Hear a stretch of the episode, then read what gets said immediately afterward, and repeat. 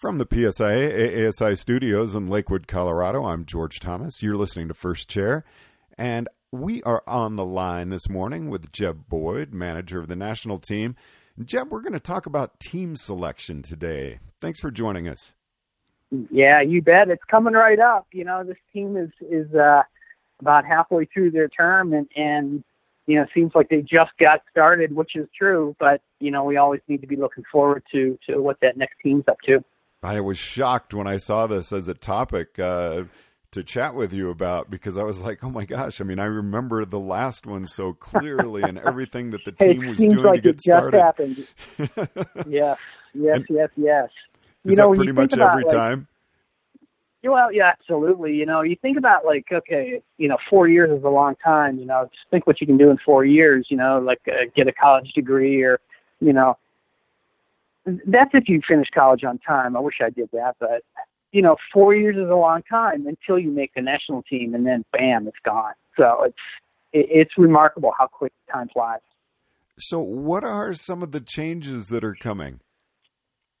Well, you know, the, I think right now, for sure, the people who make up the 2020 national teams will definitely be the most inspirational skiers and riders that our association can produce, the most inspirational educators that our association can produce, and and definitely lifelong learners who are willing to to look outside of of what's normal to, to find what, what's going to be next for uh, our our sport and our industry.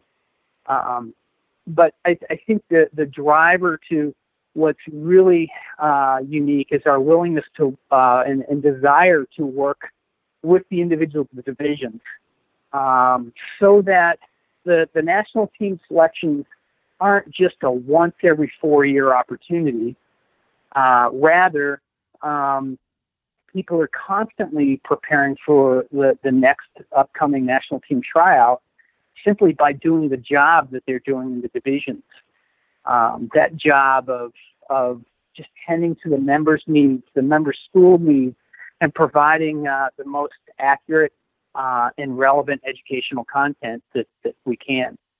Now, I really liked what you said about preparation because trying out for the national team doesn't start the year of the tryout. I would think that you're preparing really over the four years from the previous selection. Yeah, I, I couldn't agree more with that. And and yeah, you might amp up your your physical training um, as the tryout draws closer. That that's not uncommon to see that. But people ask me all the time, what's the best way to prepare for the job?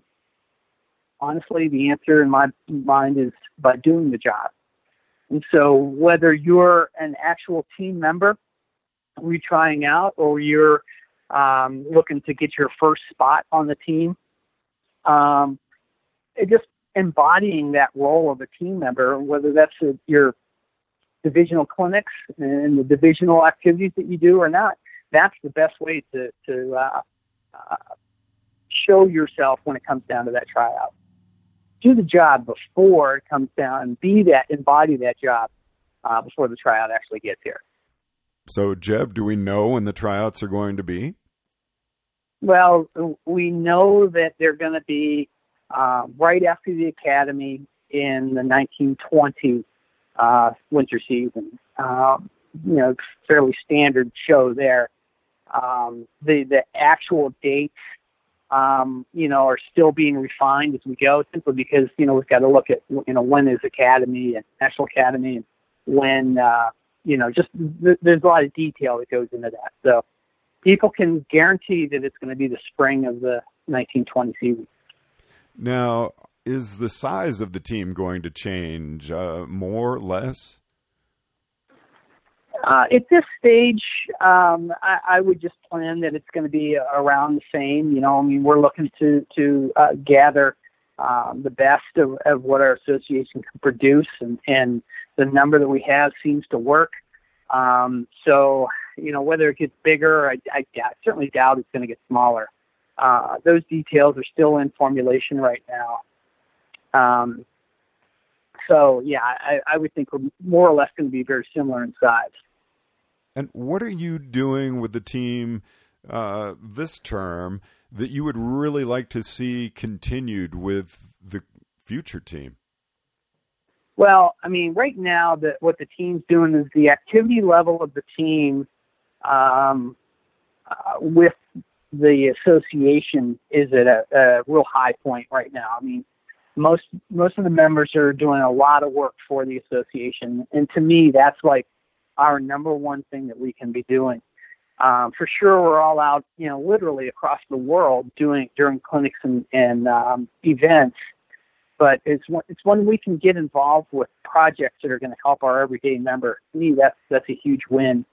Um, looking forward, you know, I'm hoping that we can do even more of that and, and starting to take better advantage of the communication media that's out there um, and and really put the face of our association out there so it has even more exposure to not only our members but to uh, skiing uh, aficionados, people who really are into the sport, and and there's no better person than a team member to share their passion and their their beliefs and their uh, you know their their thoughts on getting better at skiing a ride it's really stood out to me this past season that the team is out there. I mean, you're really showing up at different areas and getting involved, leading clinics, and it's nice to see you so visible. It's the team is out there, and, and uh, I, I know talking with Michael Rogan, one of our, our he's our Alpine coach. You know, he he was really adamant that uh, to be a successful team member, you've got to have the availability to be out on the road and, and the availability to be on the mountain.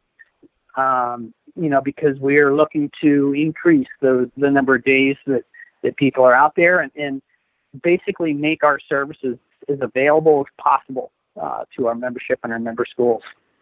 I'd like you to give a word to people that are pondering trying out for the team. What should they be thinking about? Um, what's the commitment that they've got to make? What are some things that maybe they're would be eye openers to people that want to try out?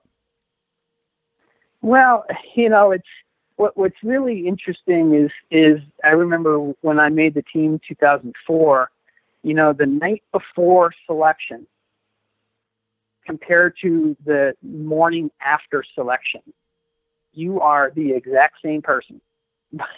Once you've been named to the team, all of a sudden, you know, you do get a lot of, you know, uh, in a little bit higher of demand uh, for your clinic services and so forth. Um, you know, and we just need to recognize that you're still the same person, and just there, you know, there's nobody that can do you better than you. So um, be you and and uh, get out there and just keep an open mind.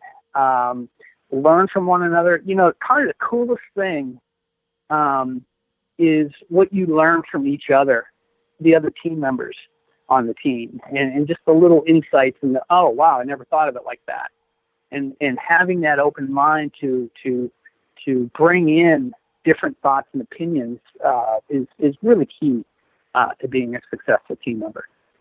Well, Jeb, I really appreciate you taking the time to chat with us about this. Anything else you'd like to add? Yeah, you know what what matters most to to the national team um, is, is working with our members. That is what we are passionate about, and and helping them achieve things that they hadn't been able to achieve in the past. You know, so as people are preparing, um, you know, considering um, trying out for the team, um, I would totally recommend you you giving it a go. And the best way to get started is to get started at your division. You know, working with the divisional leadership uh, to make that member experience at a divisional clinic the best it possibly can be and starting to get engaged and work at the divisional level, you know, there is no better way to prepare for this trial than that. And the membership is the benefactor to that. So that's when the whole selection process really goes full circle and become it matters most. Is that it, it's not something extra that you do it is what we do uh, when we teach uh, and coach skiing uh, and riding. And anytime that we can um, uh, uh, employ our skills and our tactics and so forth to make our association better, that's where it's at. And and it's not a once every four year; it's an all the time type of a thing. So, get out there, get active with your division, um, strike up new relationships with divisional um, uh, executives and leaders, and and help take your division to the next level. That's what we're looking for. Jeb Boyd, always a pleasure. Sure appreciate you taking the time to chat with us. Yeah, you bet. Great talking with you. Jeb Boyd joining us on First Chair from the PSIA ASI studios in Lakewood, Colorado. I'm George Thomas.